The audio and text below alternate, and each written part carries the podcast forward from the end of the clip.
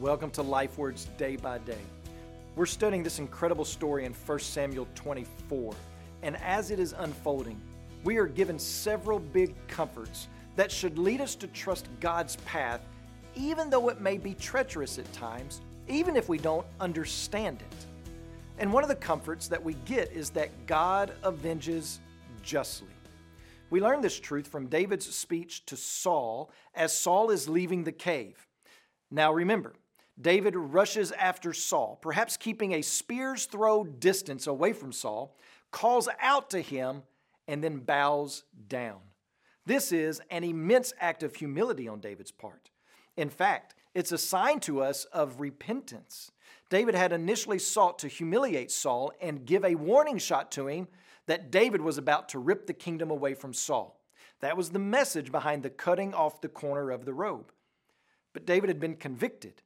He had realized that the test before him was whether or not he would seek personal vengeance on Saul or would he humbly allow God to avenge him.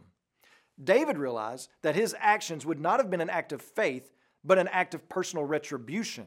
And the Lord stopped him in his tracks, and David was humbled. So, how about you? How humble are you when an opportunity for personal vengeance slips into your hands? How much vengeance do you have brewing in your heart right now towards someone else who's done you wrong? How much justice do you think you could bring and deserve to bring on someone in your life?